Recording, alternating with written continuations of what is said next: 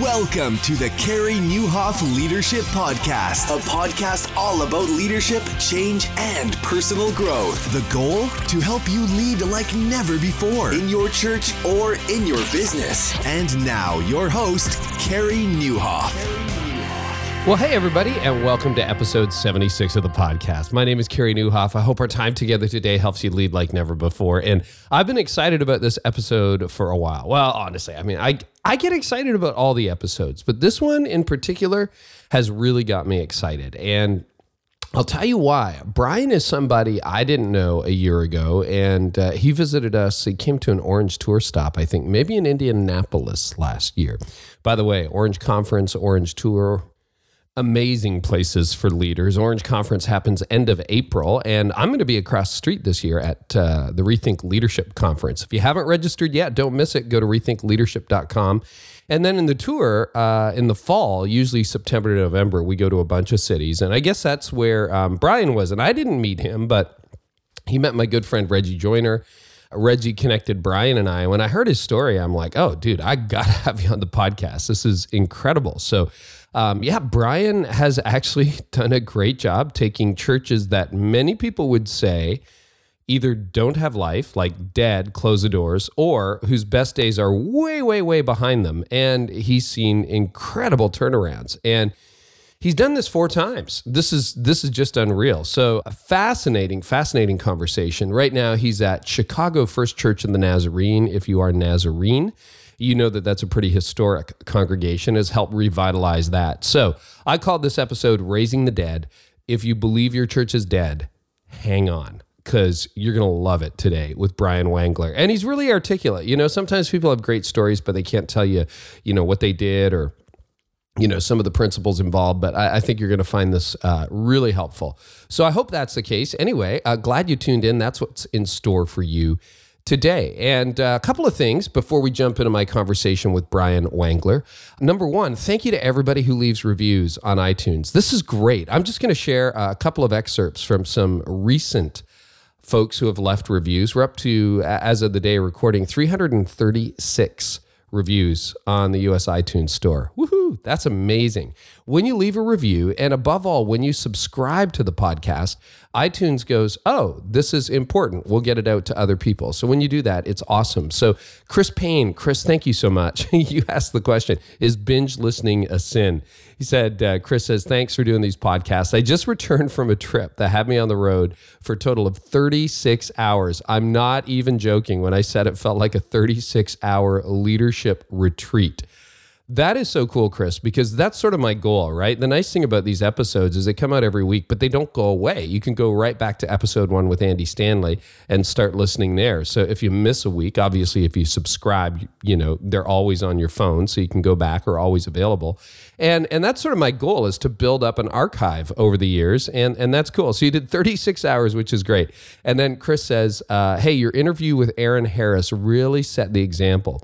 Of how all of us as Jesus followers need to engage with anyone who's been rejected by the church. Thank you so much. I really appreciate that. You said a lot more, Chris, but uh, so encouraging. I read everyone. And Aaron Harris's episode, by the way, is episode 57. So again, if you want to go back into the archives, uh, you can find it there. Brad Borowski says, uh, most helpful church leadership podcast. He says, I listen to most of the popular church and business leadership podcasts out there. Me too, Brad. Um, and as a lead pastor in a young church plant, let's hear it for startup churches. I can use all the help I can get. And then uh, you say some very kind things, carries insight and clarity, along with the experience and wisdom of his guests, make his podcast by far the most helpful for me in my personal attempt to lead a growing and healthy church. Hey, thanks so much for that, Brad. That's great. Uh, EBC Pastor says, most helpful podcast I've found. And it goes on and on and on. I just want to say thank you uh, for that. That means an awful lot. Uh, again, if you haven't subscribed, it's free. So just go on to iTunes or Stitcher or TuneIn Radio, however you listen, and hit subscribe and uh, that way you don't miss any of this stuff which is which is awesome and we've got a lot coming up as well. So thank you to everybody who's doing that. You guys, uh, that's sort of the payback. This is what makes it worth it. Uh, hearing from you and knowing that it's actually helping. And man, I'll tell you, I sat down with my assistant, Sarah, last week and we kind of looked ahead at the podcast. I'm like, whoa, I got to stop like asking people to be guests because we got like six months of content um, all rolling out uh, now. So, uh, man, it's great. I'm, I'm just so excited about who's coming up, and we'll say a little bit more about that. And hey, if you have not yet registered or even checked out the Rethink Leadership Conference, please do that today. Just go to rethinkleadership.com. I'm going to be in Atlanta the last week of April with Andy Stanley, Pete Wilson, Jon Acuff, Reggie Joiner, Kara Powell. Uh, Brad Lomenick, Jeff Henderson, Leonce Crump, and so many more. And we are in a very intimate setting going to equip you, hopefully, to lead like never before. So um, I'm really looking forward to that. There is still room. The VIP reception is sold out, but if you go to rethinkleadership.com, you can get your spot. And now, without any further ado, here's my conversation with Brian Wangler and some hope for all of you who are like, hey, is this thing ever going to grow? Well, let's find out. Really excited to have Brian Wangler as my guest today. Brian, welcome to the podcast. Hey, Carey, thank you very much. It's a pleasure to be here. Well, it's it's a thrill. I mean, it's pretty exciting to see the story that God has uh, written in your life, and so this is one of the things I love. This is like just a, a story about a guy who like every one of us is trying to help a local church win and and God for whatever reason has given you some incredible fruit in that area uh, in the context of a denomination you know no like you know, zero to million in 28 minutes type church growth story we're so used right. to, um, but incredibly inspiring. So, Brian, uh, how long how long you been in ministry now? How many years you been doing this? We are just at 25 years. Hey, that's amazing. Congratulations yeah. and happy Thank 25th. Thank so, you. So, and you've had four distinct ministries, and yeah. you can say your denomination because sure. I think most of us are working in denominational context. Most listeners, leaders are. And, yeah. you know, we're calling this episode Raising the Dead.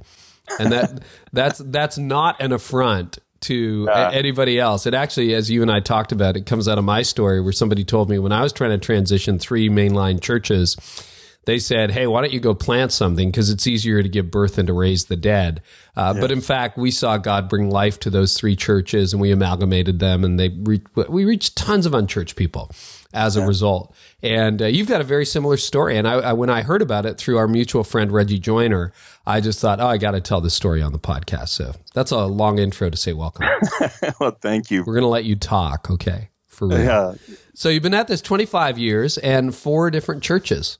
Yes, yeah. Congregations. So we, um, we, you know, we are in the Church of the Nazarene, and and we really have been blessed because we have found life every place we went. Now, the first place wow. that, that we started, granted, there was there wasn't a lot of life. There was we we went into a little country church where there was uh, five folks left who were dividing up the monthly bills. And the only reason I went out there, I was actually teaching Sunday school in in my home church, and um, and it was a relatively new Christian within two or three years, and there was no one that would go out there. And the district superintendent couldn't come down for a while. And so they asked if I would go and just do something. And, and uh, were you like a layperson at this point? I you, was, yeah, yeah, yeah, yeah, I was. And so I had uh, my wife and I went out, and it wasn't long before we fell in love with ministry, and and and there was life in those five folks, man. I mean, it was really. Uh, oh yeah, I mean, I've uh, got a Bible up in my office somewhere where it says, okay, we had five, and then we had seven, and then we had eleven, and fifteen, and eighteen, and and uh, and that church grew to a hundred. It, it, was just That's so crazy. much fun. Yeah. Wow. So I love I love the way you phrased that. You said, you know, you got there and a lot of people would just smell death, right? They would be like, "Whoa, five people, this is weird." Yeah. Um, but but you said you found life in those five people. Tell us a little bit about that. Like what what are the signs of life you look for when you're trying to raise the dead?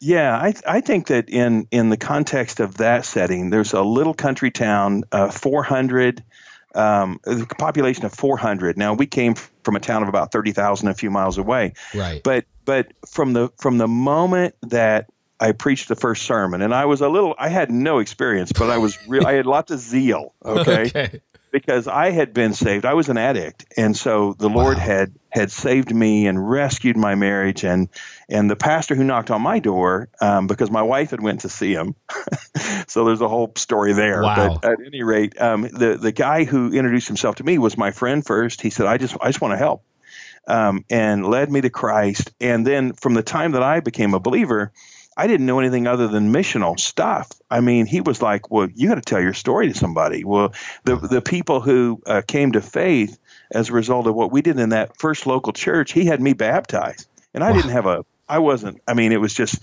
but that was built into me. So when we went to this little church, it was um, it was game on from the time I started preaching, which was probably a little bit of overkill for the five people sitting in, in the room, but it was but it was all I knew. And when the service was over, uh, it, there was a husband and his wife, and then these three folks. All of them were over 70, 75 years old. But he said, "I think we should have a church meeting." And I said, "Well, I, I don't know. If, I don't know even what that is, or if we can. I, I don't." He says, "Well." he said, Here's the thing we'd already resigned, we were ready to quit, but I think Jesus may be wanting to do something. And if you'll come back, we'll come back. No way. And that's exactly what happened. And so wow. we said, Okay. And so, um, the the district I called the district superintendent and he said, "Hey, I don't care. You know, do do you know if if you can get something started, go ahead. You can." It was it was cool because I couldn't break it. yeah, that, there was nothing left to break, right? You got nowhere to go but up. And my background had been business and so yeah. um, and sales, so I was comfortable meeting people, and I just began to walk the streets. And I never knocked on a door, but if somebody was out in the yard, I'd walk up and say, "Hey, my name's Brian, and I'm the new pastor, and I'm doing some PR. Here's my card." And in a little town like that, by the time I was on like the second street, these little old ladies were inviting me in for pie. I mean, it was just they they just hadn't that town. I think many many times our churches have a tendency to take on the personification of their town. Of yeah, it's very true. And they were just discouraged and defeated. And so when it hit, and and we started you know experiencing what it was like to have 30 and 40 and 50 people in service which they hadn't experienced in decades it was a it was a big deal it was so much fun man so 30 40 50 and then 100 in a town of 400 Right. That is nuts. I mean, that means a quarter of the town's population are yeah. coming to your church on a Sunday morning. Well, you know, Tipping Point talks about, and I didn't know this at the time. I, I said to you earlier that there are several of you guys who have helped me greatly. That it would have really helped me if you'd have done what you did 20 years earlier. Yeah, if we'd written the books but, earlier. yeah, you were saying leading change without losing it. It's like, where uh, yeah. was that when I needed it? yeah, I, I, was learning I, all the lessons I would put into the book at the time you were doing that, man. This was what, late, not mid 90s, late 90s? Uh, early 90s, early 90s. Yeah. But I'll tell you, when, uh, trust me, when I got leading change without losing it, I needed it. It was, oh, it was man. good. But Tipping Point talks about how if you could impact 10% of, of, of a demographic, you can change a demographic. And so That's we good. just began we began to say, you know what, in any setting that we've been in since I kind of picked that up, you know, where we are now in Chicago, there are 49,392 uh, nones. Right. You mean you mean by that what David Kinnaman means by that? Like exactly. no identified religion. Right. Right. Gotcha. Within 6 miles of our building. Wow. So we I don't set goals so much as attendance goals or anything like that. I when we go to the church, I said we have to get ready to to to impact ten percent of that, or about four thousand people. Man, um, that's not a goal that we're setting. That's just what if Jesus is going to change a culture, the data tells us that we're going to impact ten percent of that, and so that's what we got to think. We got to begin to think that way, and you don't think that way when you get there. yeah, yeah, yeah you you start uh, where you are. So so yeah, the, the, that was our first experience. Church grew to hundred. We were uh, invited to go, to, and we were there about five years. Wow. We were invited to go to another church that had, was running about seventy five. So let, let, us back up. Let's just let's hit the pause button. And I know I, I always send questions in advance, but this is just so fascinating because uh, in the background bio I had on you, I didn't know there were four churches. I thought there were two. But I mean, hey, there are listeners and leaders right now who are trying to break the five barrier or the 10 barrier or the 50 barrier. 50 barrier is a real barrier. Okay, so let's talk about that. What are obviously, you know, one thing that was helping you and certainly helped me, and I talk about it all the time, is I had no idea what I was doing. And so if you don't know any better, you just go in with all these hopes and all these dreams, and yeah. maybe, oh my goodness, it might work. Like nobody yep. told me it wouldn't work. Lots yeah. of people later would say, "Oh, you can't do that. You can't do that." I'm like, "Well, it's working. We're just going to do it yeah. anyway." But you had a similar experience. You didn't really know what yeah. to do, so you just did whatever you thought would help. Yeah, and the other thing is, I think, and this was one of the things that um, that really helped me was that uh, in our movement, in our denomination, uh, I had a at that point I had a really good district superintendent mm. who who would say, "Hey, what what's going on? Um, how did you do that?" And I, of course, I couldn't tell him. He'd say, "Well, figure it out." And he was encouraging. The other thing was there was a pastor who's now actually the president of one of our universities at Trevecca. Uh, his name's Dan Boone, and yeah. Dan was the pastor of a church of about 1,500 or 2,000. And I'll never forget this, Carey. So we have this annual gathering, a pastor and spouses retreat, right, where yeah. we're on our districts or 70 churches coming together. And I did not want to go to that. Mm. I felt so like I didn't belong. I hadn't gone back to school yet. I was just like, and I was, you know, I still had bartenders looking for me at that point in time. like four years, they were still worried about me. You know, are you okay? You yeah, know, yeah, yeah. Pay this tab. Yeah, yeah, yeah. And so, um, so I went to this first gathering, and I'll never forget it. We were probably running forty at the time. Yeah. And um, I'm standing in the in the foyer of this hotel, and Dan Boone walks over to me, and he says, "Are you Brian?" And I said, Yeah. And he said, I'm Dan. I've been watching what you're doing. How in the world did you do that? And would you and your wife sit with me and my wife? So there were things in that setting. If I can say anything to mm. pastors out there, when you get a chance to put your arm around somebody, especially guys who are fighting that that kind of trying to find themselves in ministry and are dealing with that, and uh, he's been a friend. He's been in every church I've pastored since then, and we've had him in Chicago, and we'll have him back again. Mm. But so there were things like that that the Lord did that I couldn't have done yes. myself. It I agree. Grace, man. I had a guy who was sort of my boss in the denomination, not a DS, but really an interim moderator, because I wasn't even allowed to chair my own meetings for the first two years because I was a student. And, it, you know, he was great. His name was George Cunningham. Unfortunately, he died. He went to be the Lord about 14 years ago. But man, oh man, he just pretended. He said, You just pretend you're the leader and do what you need to do. And I'm here to cheer you on and point out any landmines. And man, we had so much fun together. And I benefited so much from his wisdom. And you're right. I had people. I had a guy who led the largest Presbyterian church in Canada at the time, um, Chuck Congram who discovered what I was doing and did the same thing, said, What on earth are you doing up there? And can we meet? And he yeah. sat, and we are still friends. I mean, we we share a meal together at least once a year now.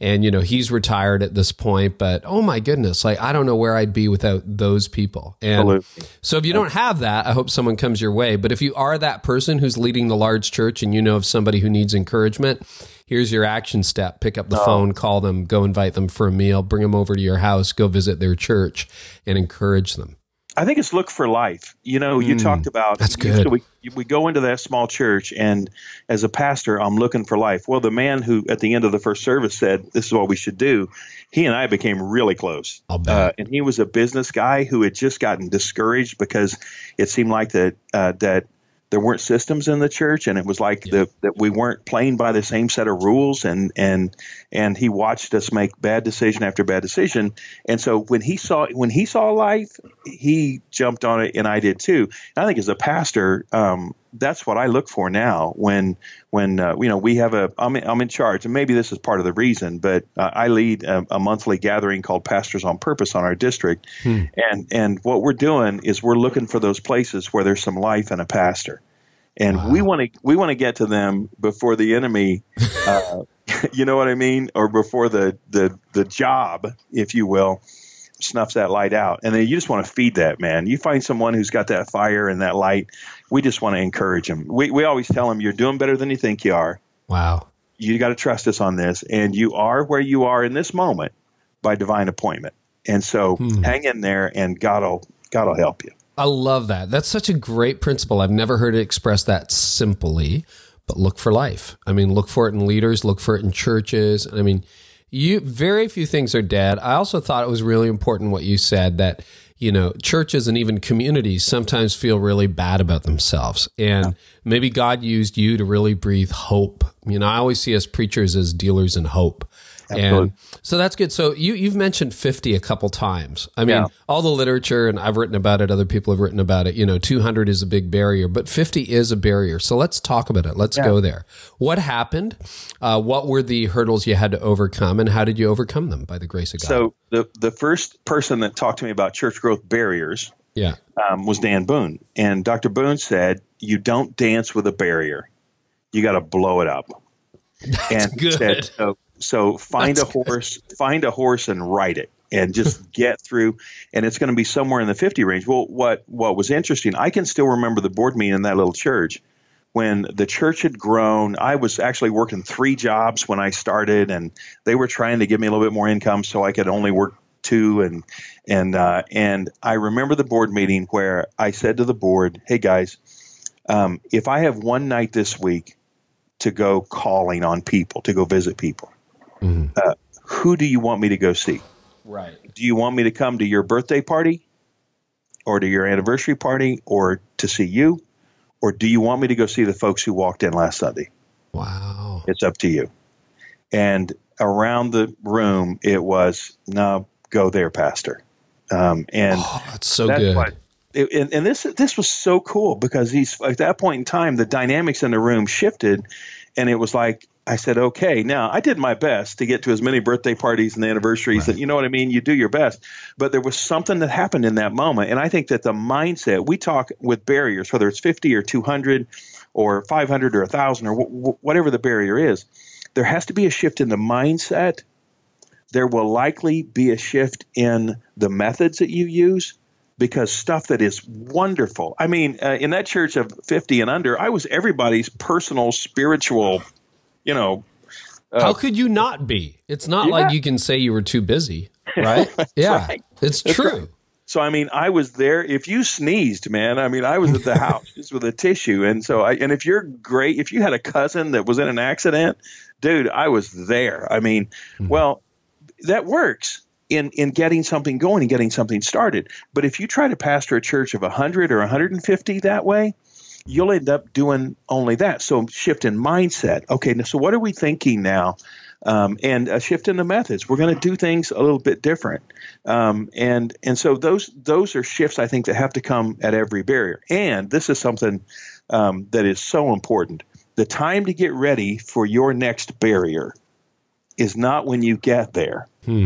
You start getting ready the minute you blow through the last one. Wow. So the, I tell pastors that when when they go through a 50 or 125, what are you going to do when you get to 200, 250? Because if you wait till you're there, I mean, you, sometimes you got to do staffing stuff yep. that you can't wait till you're there. And the and in a, in a larger setting, the person who you know the great staff for a church of 300 might not be the same staff for a church of a thousand. You would agree with that, would you? Oh my goodness! Yeah, I mean it's me radical. And so, and, and and that doesn't mean they're bad. It means it's different. Yeah. And so so as you grow to a thousand, or as you grow to that next barrier, at some point that staff member is going to come and say, "Hey, I got an opportunity to go to somewhere." As they move on, don't replace them with what got you there. Replace them with where you're going. That's so that- good. That's that. That's the kind of stuff that um, I had another mentor, Dr. Crawford Howe, who was my DS for the whole time at Ottawa, and he pounded those kinds of principles into us. Um, he and, and when when we got to ready to hire, he would say, "So Brian, you know, are you hiring for today, or tell me about this person?" Um, so those and, and in the 50 barrier, we saw it. It we it literally just kind of swept away um, with growth. But I, I can take you back to that moment when the when I asked the board, "Who do you want me to go see?" and uh, and I let them. That was an honest question. Hmm. I mean, I, I wasn't like you know. Sometimes I've come home from a few seminars and told them who I was going to go see. Right? Yeah. I mean, we, we we need there needs to be like this detoxification after we go as leaders, where we can come back and and and. Because these and, are real people, not not principles and that and that and, and there's life in them. And and sometimes um, it's over right? Sometimes that it's time for the church to close. That's it's okay. Um, there's nothing wrong with that. We we always talk about how i don't think a single church that paul started is still open Yep. so um, it's cool. I mean, it's it's okay. But where there's life, there's hope. And if and if and if in a in a setting like that, where you where you're pastoring a church of 50 or 60 or whatever, you have to recognize that that these folks have at some point in time, uh, it's going to be a mirror a lot of times of the community that you're in, of things that are going on. And so what what you're going to bring shift to it, a change to, is not just what happens on Sunday morning, but a whole mindset of what if. Yeah. So if if the church could grow, what would happen if if if I grew? What would happen if you know, from a standpoint of our community or any of those things. It's it can get really really exciting. That's great. So at 50, you would say the mindset was a really big shift and basically who am I going to spend my time with? Insiders yep. or outsiders? New yep. people or existing people and they helped you choose. I mean, you knew where you wanted to go, but you helped them and they helped you choose that you were going to focus on outsiders and they were cool we, with we that. We began to hand stuff off. So okay. I began to say, uh, this was another thing that we were coached on was that you know the leader needs to make sure that they're not doing something that someone else could do. Right. Um, especially, and a lot of times better. Mm-hmm. So you mentioned that it looked like um, I was in a music studio and I'm in one of the sound rooms here at our church. But um, so I do play the guitar, and yeah. there was a time when I like led worship with the guitar.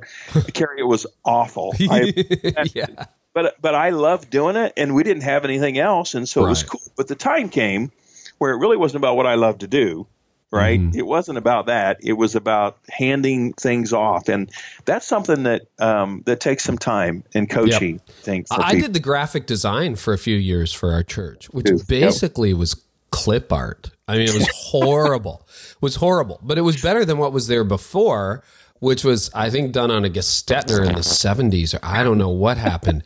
But, you know, and then clearly, I mean, if I touched anything design wise at our church now, I, I think it would shrink to nothing. But yeah. Um, yeah, you know, there's a role that you play and then you realize, you know, this is not my principal contribution and, and away you go. That's good. So those were key changes. Anything else uh, in the, you know, five to a hundred church before we move on to your next church? I, I think that it, it, the this is true of the 50 and i think it's true all the way through however whatever the size is that um, when you look at what you're about it mm. can't be well we're just going to get over this hump or we're going to try to to accomplish this set of stated goals but you want to build a culture a leadership culture that's going to continue to change mm. so that um, we are constantly shifting and moving and and, and evaluating um, and experimenting which is to, to pastor in that culture if you're if if say anybody's out there pastoring a small church it is worth it to lead that group of uh, your, whatever team you have to a place where they will begin to experiment because it is so cool to huh. be able to say hey let's try this and and if it works then everybody goes yay and if it doesn't then you stand up and i've had to do this on more than one occasion yeah. and go hey this was we thought this was a great idea or i did yeah. and it did not go well i am really sorry and what's happened is that I, I feel like there have been times carey when i have gained more credibility on my misses yep than I did on my successes because we just said, "Whoa, that was awful." Yeah, we, and everybody in the room, this is so important. Is such a great principle. Everybody in the room knew it was awful, but yeah. they didn't know whether you would have the courage to say it. And when right. you get up as a leader and go, "Hey, this was my idea," or I, you know, you take full responsibility. I allowed this to happen.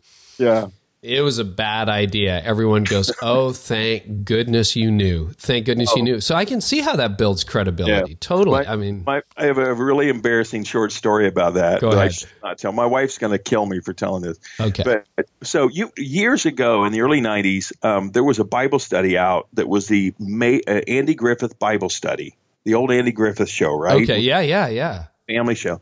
Back uh, uh, it was still, you know, people were still watching on rerun, and and so there was a, a summer Bible study they put out where you could show a portion of the show, and then these guys had brought this theme in.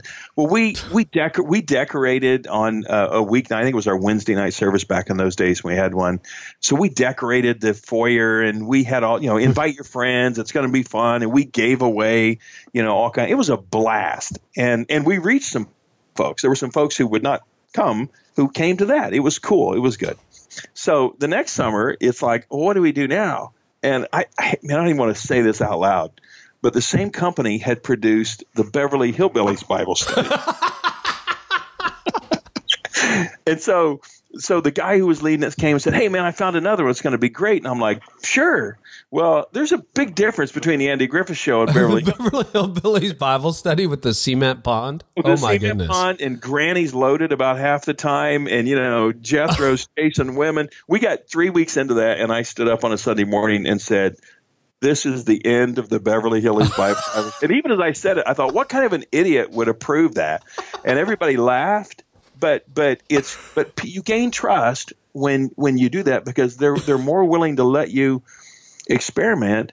Uh, number one, because these these are folks who want to see their kids and grandkids come into faith. Especially if you're in a smaller church, there are folks in that church who have given their whole life, and they honestly don't want to see the church die, Yeah. but they're terrified. And and so so if you can, you know, there's moments when when they know that hey, we can follow this person, this leader, because if they blow it, it's okay. They're going to acknowledge it, and they're going to figure it out eventually. That's so good. And I think is that one of the appeals you made um, to the older crew that was there because you said, you know, the average age was I don't know, 65, 70, 75, 80, whatever. 75, 75 or Yeah, 80. 75 or 80. But that's what I found with these old churches. It's just like, okay, you know, what do you think about your kids and grandkids? And that was extremely motivating to them. Absolutely. Yeah. I think I think there's a in in the United States, especially in our movement, there's a large number of churches that that where folks have reached an age where having I mean given up a t- invested and their heart has been in that local church, um, they see what's going on and Yeah. and They're, they're, not like dumb. if you've got an answer, um, but you, you can't go to a seminar, come home, open up the book, and then quit two days later, right? Yeah, You can't. yeah. There, there's a process, and that's where where your book, especially, um, well, both of them actually, uh, lasting impact, talking about the conversations, because that's Mm. where this has to start. It has to start, but with having conversations with people and having the right conversations, which is what lasting impact's about. But how to lead change without losing it is kind of is is the equivalent of coming to a group of people and saying, "Hey, let's go on a journey together." Yeah.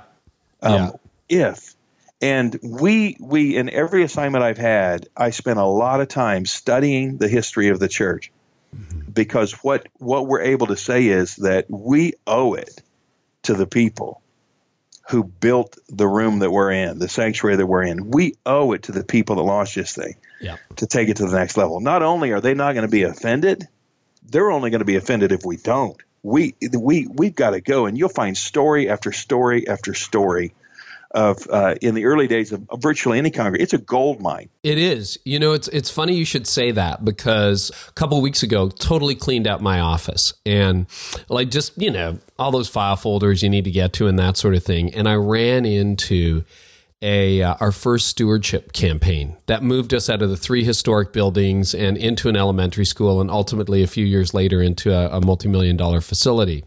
And it was called Strong Roots Vibrant Growth. And I mean, the graphic design is laughable now, but I mean, there's all kinds of pictures in there. And I'd forgotten this. There's all kinds of pictures of like the youth group in 1930.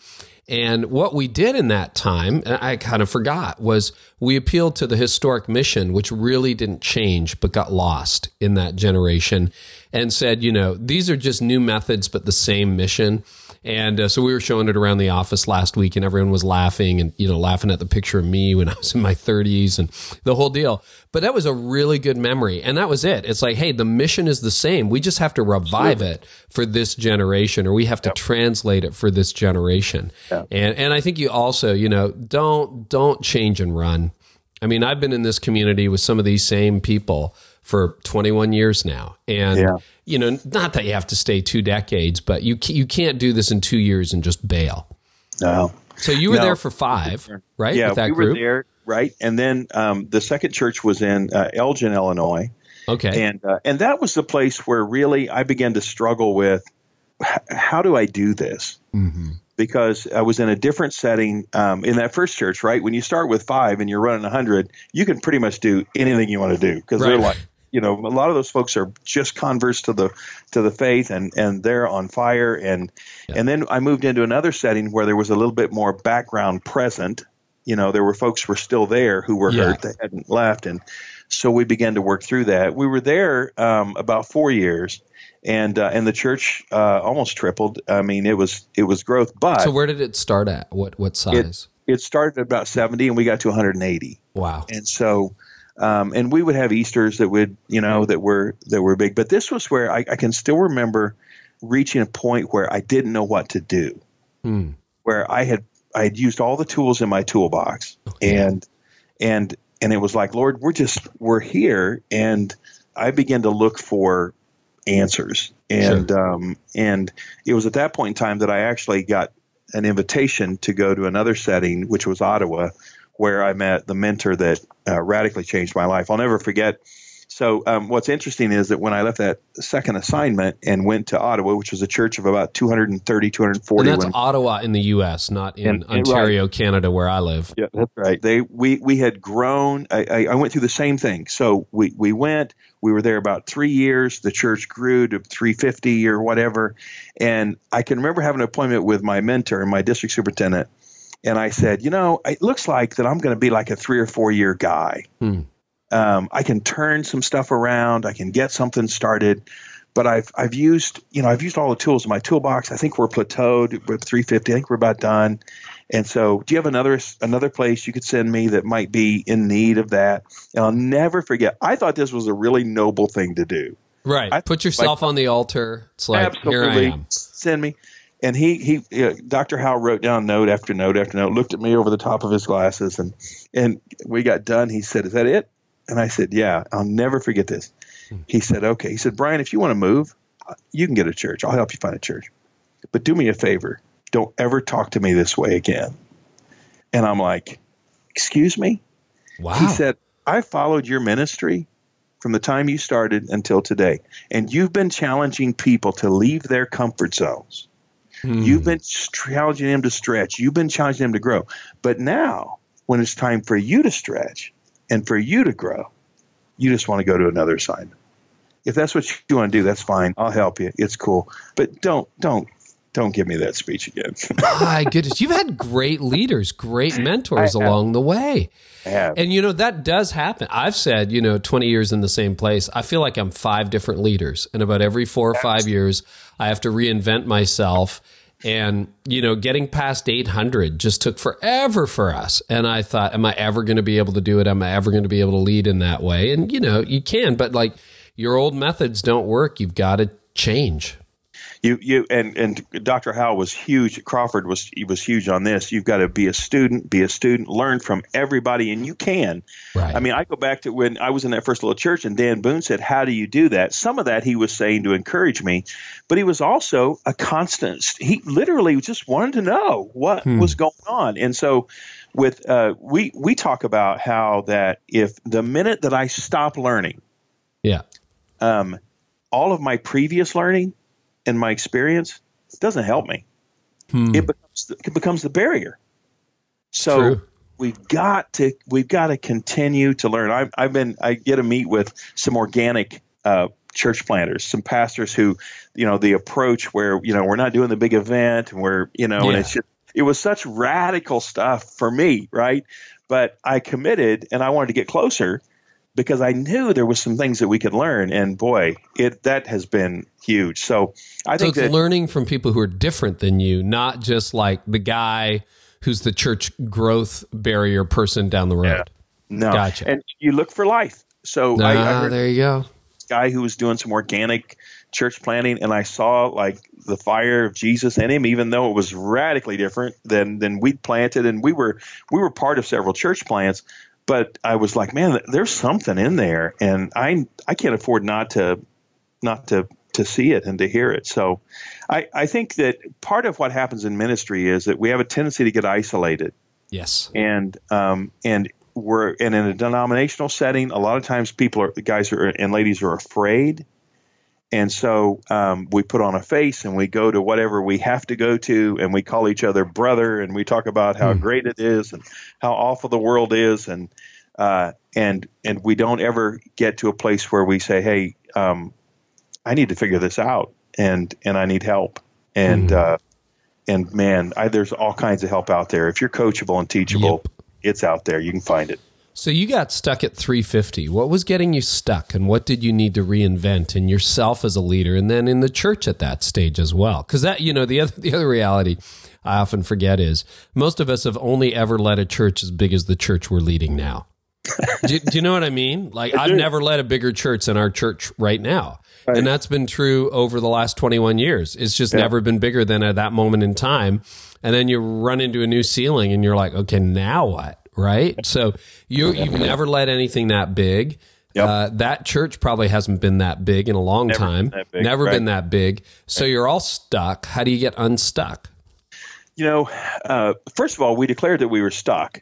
Good. Um, that that was a moment when I can remember. So one of the things that we did early on at Ottawa, and mm. we'd learned we'd learned this at our previous assignment, was that um, in in an effort to try to stay connected with the senior adult congregation and the folks in the in the the church had been there a while.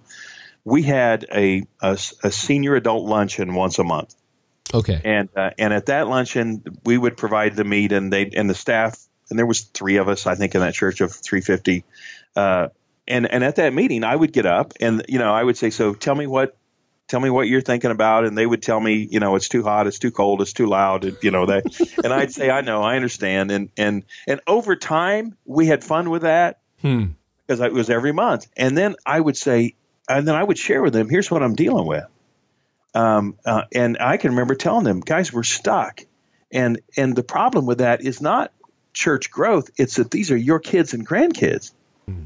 and and would you pray with us and so there was a period. Now, this came after my conversation with my with Dr. Howe, who said, "Please don't talk to me that way again." yeah, yeah. So I, I went and I and so we we began to pray, and then we began to listen. Hmm.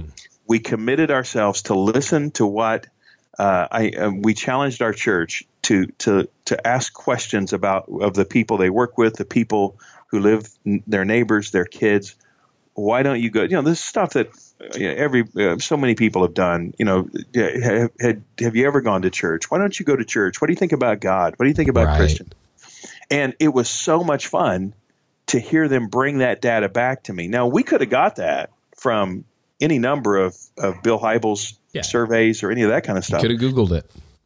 But but when but when they came back and said, "Here's what my nephew said," here's we said, all right, all right, what do we do? And so then we began to explore, and we uh, I began to read everything I could get my hands on, and we were kind of looking, and it was then that we had uh, some uh, a couple of our leaders who went to a to an Acts two conference at Willow, hmm. um, and uh, and heard Reggie Joiner, and boom, it the was famous on. talk at that conference where brought out the shopping carts. Yeah. I feel like it's almost like one of those elections that was really close, but everybody says they voted for Kennedy or whatever. I think everybody I know was at that talk. I don't know. Right? The auditorium was only so big, but uh, yeah, that was a pivotal talk and a really powerful talk. And so that was about reaching the next generation. That was about actually partnering with parents and engaging families and making family ministry a priority of the whole church, which of course these days has become orange and so right. much more. Mm-hmm. Yeah, it was. It, but what that did for us was that our folks were so in love, and it's that family ministry approach so resonated with all the age groups that we said, now listen, if we're going to do this, we're going to have to get ready for guests. We're going to have to receive guests. And so that's where we begin to say, well, when would be the best time for us to do a small group setting? Is it mm. Sunday morning? Well, I don't see how we can do that plus these other things. Right. And we only have so many rooms. So man, this might be a time for us to do that. And and if we're gonna if we're gonna create this atmosphere on the weekend that is irresistible, right? That's Andy Stanley's. Mm-hmm. We want the church to be irresistible, but Jesus is irresistible. Um, then man, if every Sunday's going to be Easter, you know, we're learning from everybody. Rick Warren speaking yep, to us. You got it if we're going to do that, uh, we, are going to need to, to to streamline our schedule. So we probably won't do public services on Sunday night and Wednesday night anymore. Right. Like oh, and so it was. It just kind of evolved, and and there were rough spots along the way, but uh, but that you know we found that thing that catalyst for us and. Uh, and it was certainly a God thing, and it resonated with the people, and and that's that is where the church grew from 240 to 1,000. Wow, which is incredible. So to get past that stuck point, you kind of pulled your core together Yep. and you brainstormed and you found a new model. It's funny, I think we were running parallel existences because I had grown a program based church, killed all the old programs, started some new ones, and then went, nah, that's not it either. and then shut down all the programs we started, much to a lot of people's chagrin. And, uh, and you know, that ushered in the new era. So you brought it up to a thousand people at that point and yeah. then uh, take us take us to the next chapter, your current yes. chapter, correct? Well, so so as part of that, we began to be involved in church planting, and so we did a, a restart um, of a church not too far away. I, one of the coolest stories. There was a church about um, maybe 20 minutes away, a Nazarene church about 20 minutes mm-hmm. away from us, and the pastor's name was Larry Furtado. He was at the tail end of his ministry. And he asked to meet with me, and he said, "You know, Brian, I've been pastoring my whole life, right? And he'd been at the church he was at like 20 plus years. And he said i do not want this my ministry to end leaving the church where it is. Can we partner on something? Or can you can we work together? And uh, he, larry was just this godly wonderful guy. And hmm. i said absolutely. We put our heads together. He came on staff with us as our uh, senior adult and visitation pastor and then we began to drive. We began to do two services in Ottawa, and then drive the um, 30, uh, 20 minutes or so, and the music would already have started at this other little church, and I'd walk in and preach. And then we met with the leaders in the afternoon. And so that church, we called in a church planner. That church restarted. Um, eventually, um, now they're running in the 250, 275 range, it's probably. Amazing.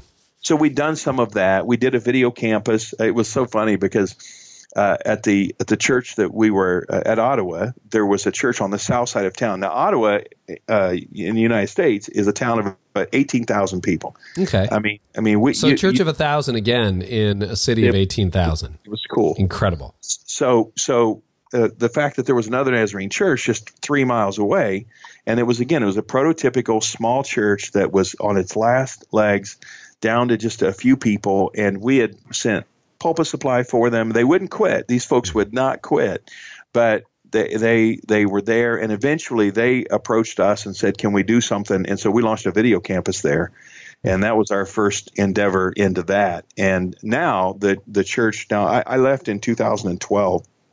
Um, we got a call. Uh, this is another thing too. We had uh, we'd been at Ottawa. We'd raised our kids yeah. and uh, it was our home. It'll always be kind of our home, and uh, great folks, and and and we and we were thinking, okay, maybe we'll go south someplace warm. Mm-hmm. Um, and uh, but we begin to feel like there might be a move, and Chicago First calls, and um, this is the oldest church in our denomination, 111 years old. Wow! Actually, predates the denomination. Um, our all of the greats of our founders, Phineas F. Bresee, you know, I've I've got a pulpit that that, that won't mean anything if you're not Nazarene, but if you are, it means a lot. He uh, that he preached from, and there's just these great stories. They they had uh, sent some folks out to see what we were doing and wanted to talk to us. And at first, we are like, yeah, there is no way. It's a traditional church and a hmm. great church. I mean, it's healthy. I mean, it wasn't this wasn't a church in trouble or any of that. Yeah. Um, but it was plateaued and had been plateaued for about ten years. Gotcha. Um, and so uh, we had a couple of different conversations and uh, and then found out that the the previous pastor had started a ministry uh, in one of the worst neighborhoods of Chicago. Hmm. Uh, the Austin neighborhood of Chicago at that time, uh, the data that we saw in that early was seventy percent of the kids in that neighborhood didn't grad don't graduate high school. Wow! So he had started to work there, and when my wife and I we went down, we saw that building, and we begin to think about what if God would help us to leverage the resources of a large church, hmm. deliver the personality and the proximity of a healthy small church, right where the church is needed most, which is right down the block. Um, and it was over. I mean, we come back. No way. Well, we're in. Time and, to go. Yep.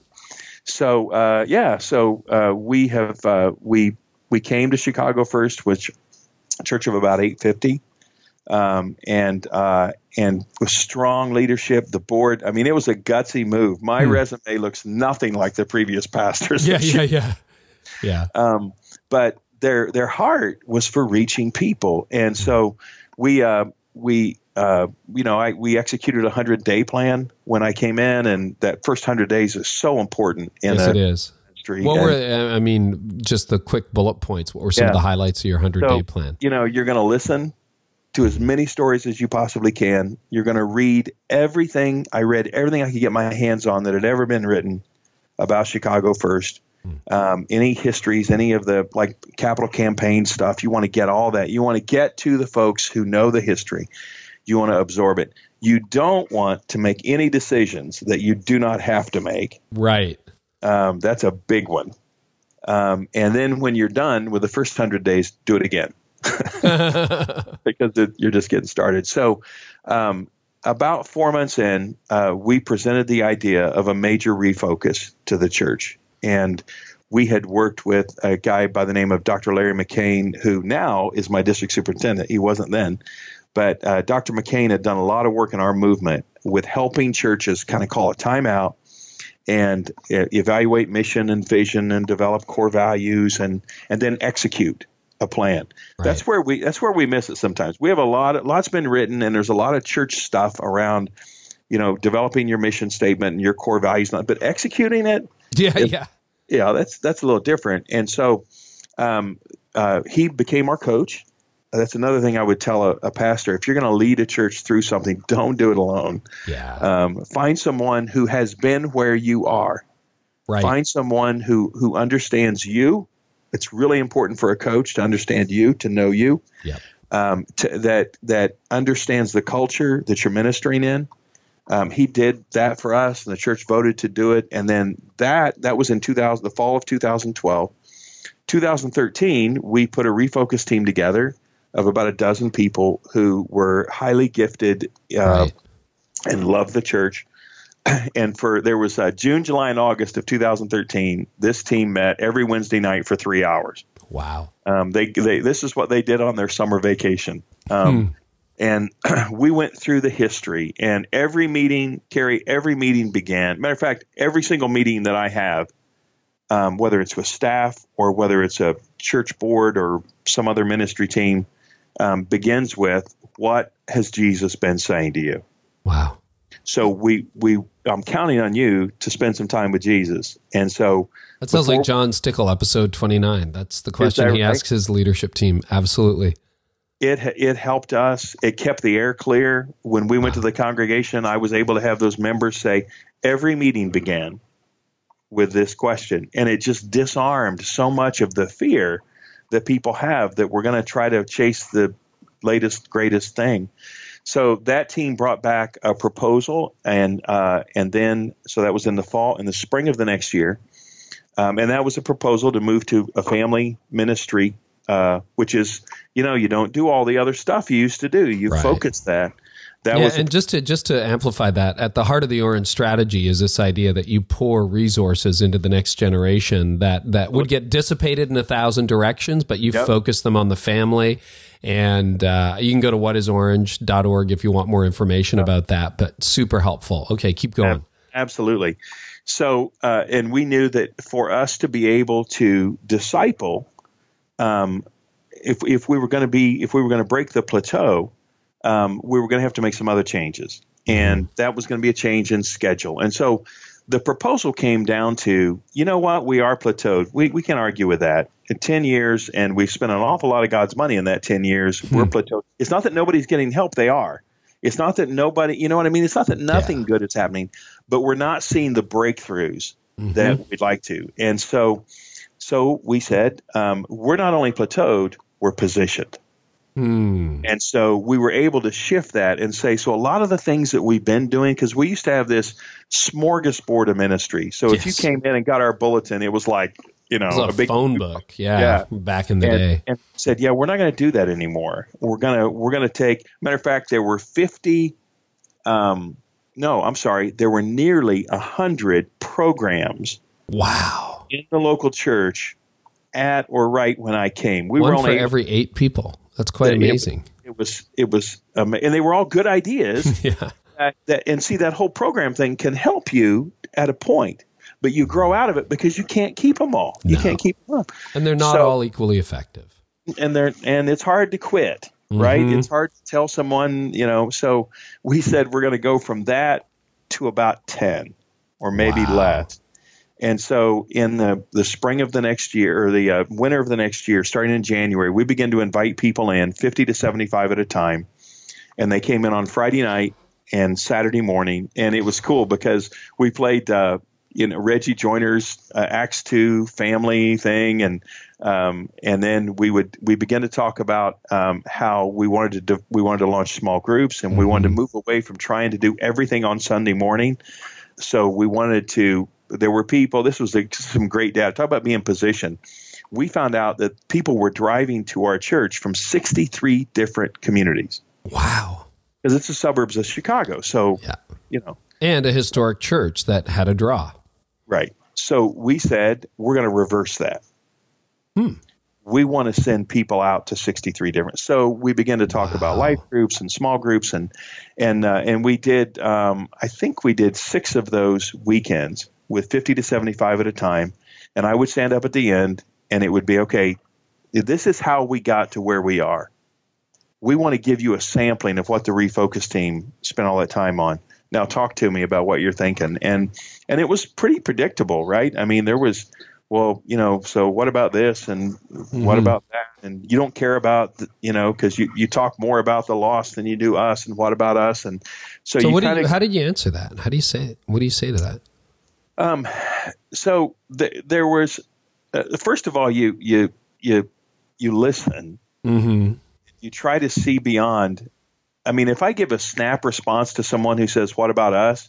It's probably not going to be very nice, right? And it's, That's right. be it's going to be cynical and but that's a result of 20 plus years of having mentors Mm-hmm. talk to me and people are where they've been led so i think i think that what we began to say was what we're doing in reaching out to these 49,000 we're doing for you Mm. um, you're going to find new life in ways that you've never seen it before. Not only that, but some of these 49,000 are your kids and your grandkids. So you just begin to, you have to begin, you have to be extremely patient. and Reframe the issue for them in many that- ways. That's the crucial conversations that you talk about in lasting impact. Um, why are they leaving the church, and Right. what what are we willing to do to reach them, and what might that look like?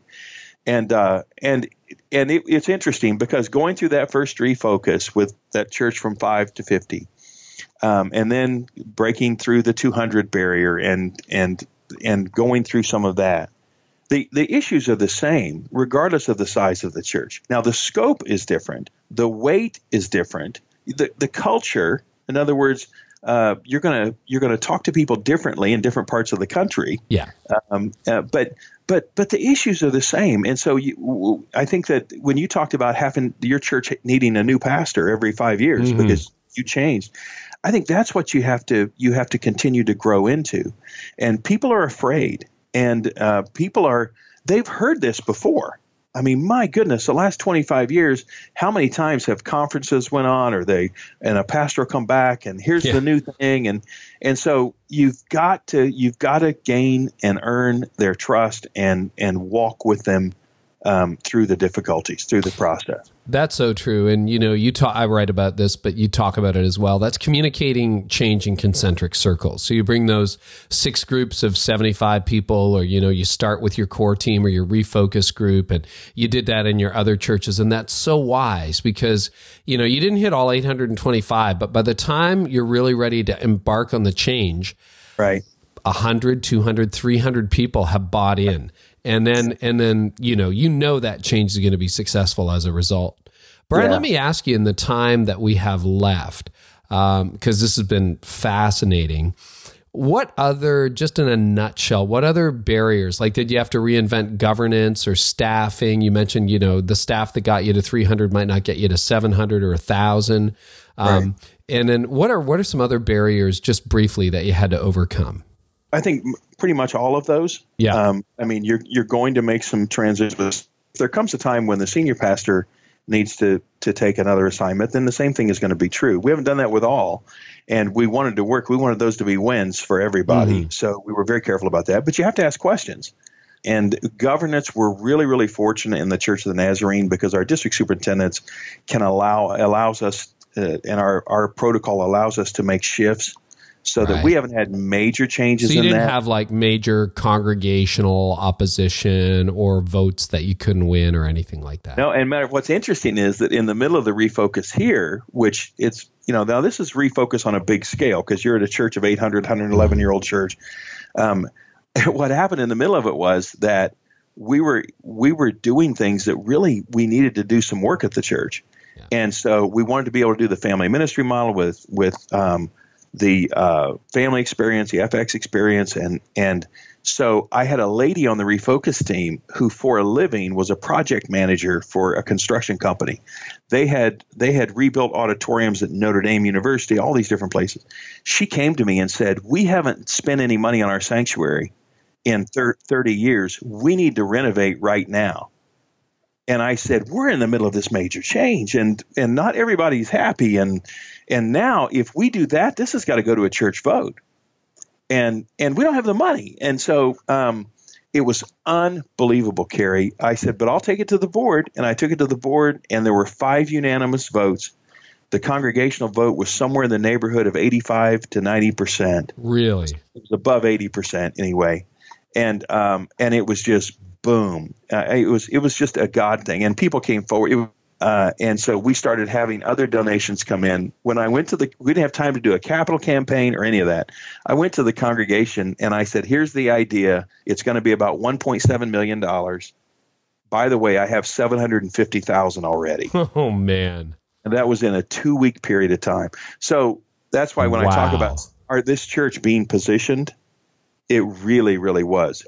But you had to be willing to to go through a process and say, okay we're going to have to work some of this out. There needs to be a system. We need to think. We need to talk, and we've got to be willing. We got to be resilient enough to stick it out because it times it gets tough.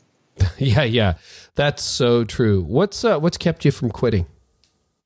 Um, I think there's the, the, the the life in a lot of the leaders around you. I mean, when you when you think about when you see everything that is uh, that is so um, so powerful. I think there's a, obviously a spiritual connection.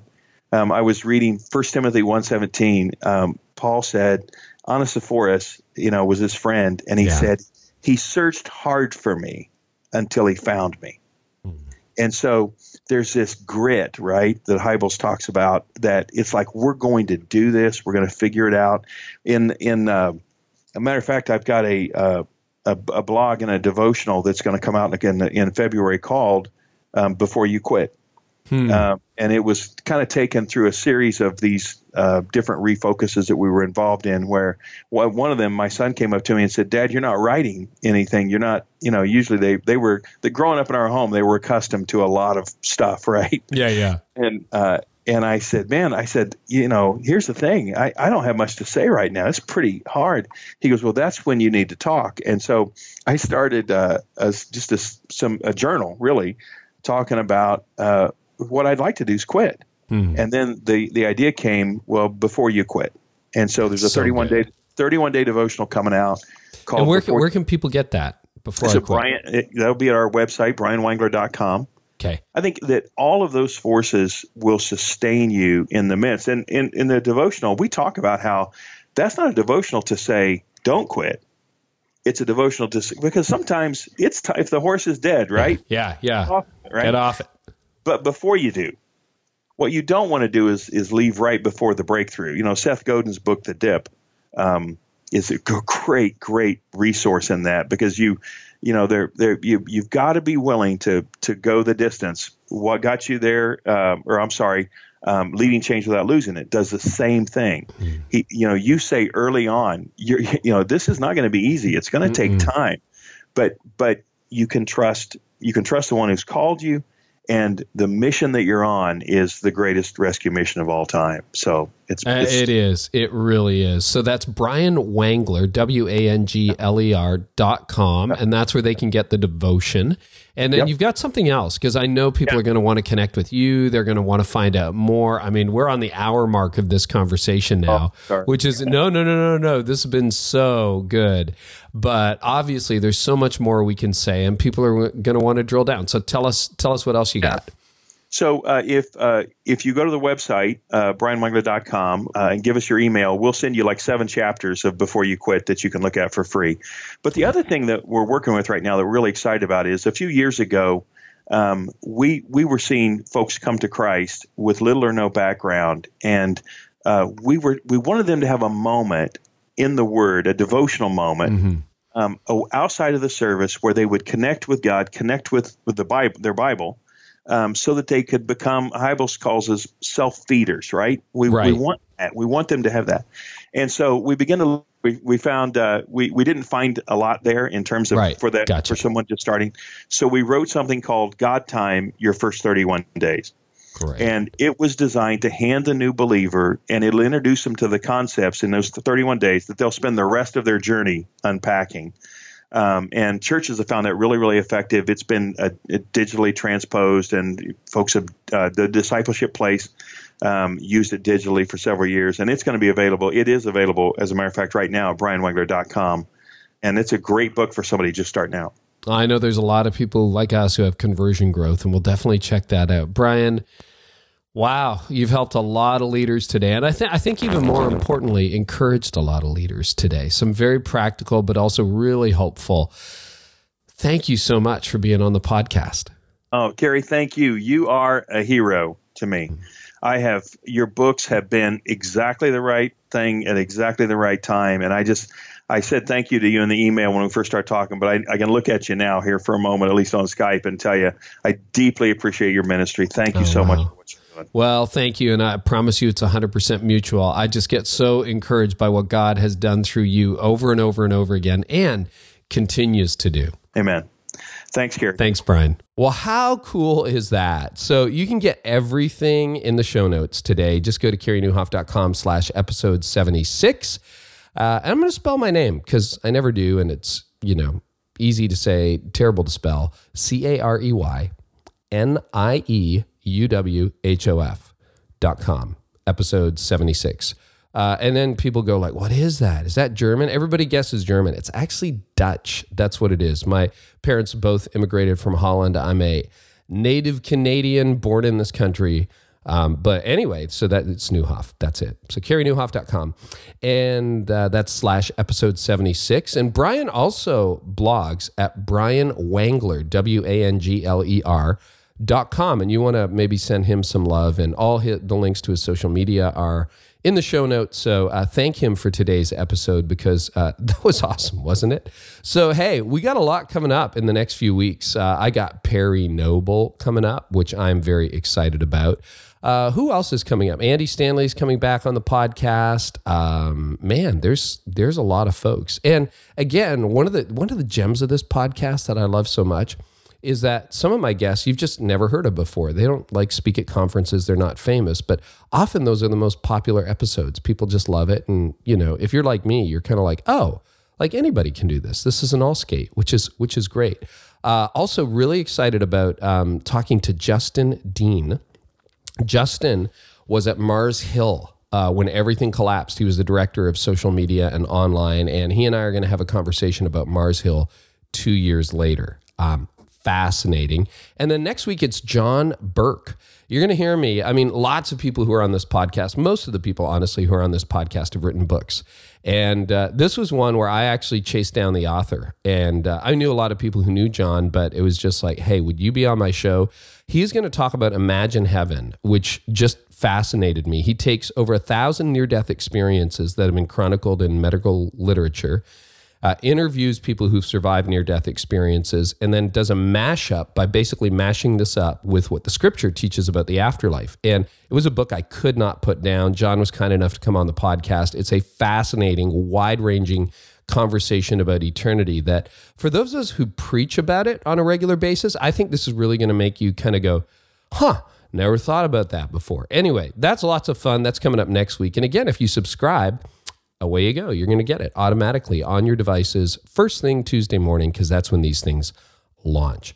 So, thanks to everybody who uh, left ratings and reviews. Thanks for sharing the love. If you enjoyed this episode, uh, put it on your social media, uh, share it with your friends, text, email, whatever you need to do. And again, if you haven't checked out rethinkleadership.com, that is the venue of the year. You do not want to miss it. There is still room. The VIP reception is sold out now, but uh, there's still room for you to get in. So, go to rethinkleadership.com and hang out with Andy Stanley, with Pete Wilson, with me, with Brad Lomenick, Jeff Henderson, and so many others at the end of April. Sound good? Okay, listen, hey, we'll be back next week. Thanks so much for listening, and I hope our time together today helped you lead like never before. You've been listening to the Carey Nieuwhof Leadership Podcast. Join us next time for more insights on leadership, change, and personal growth to help you lead like never before.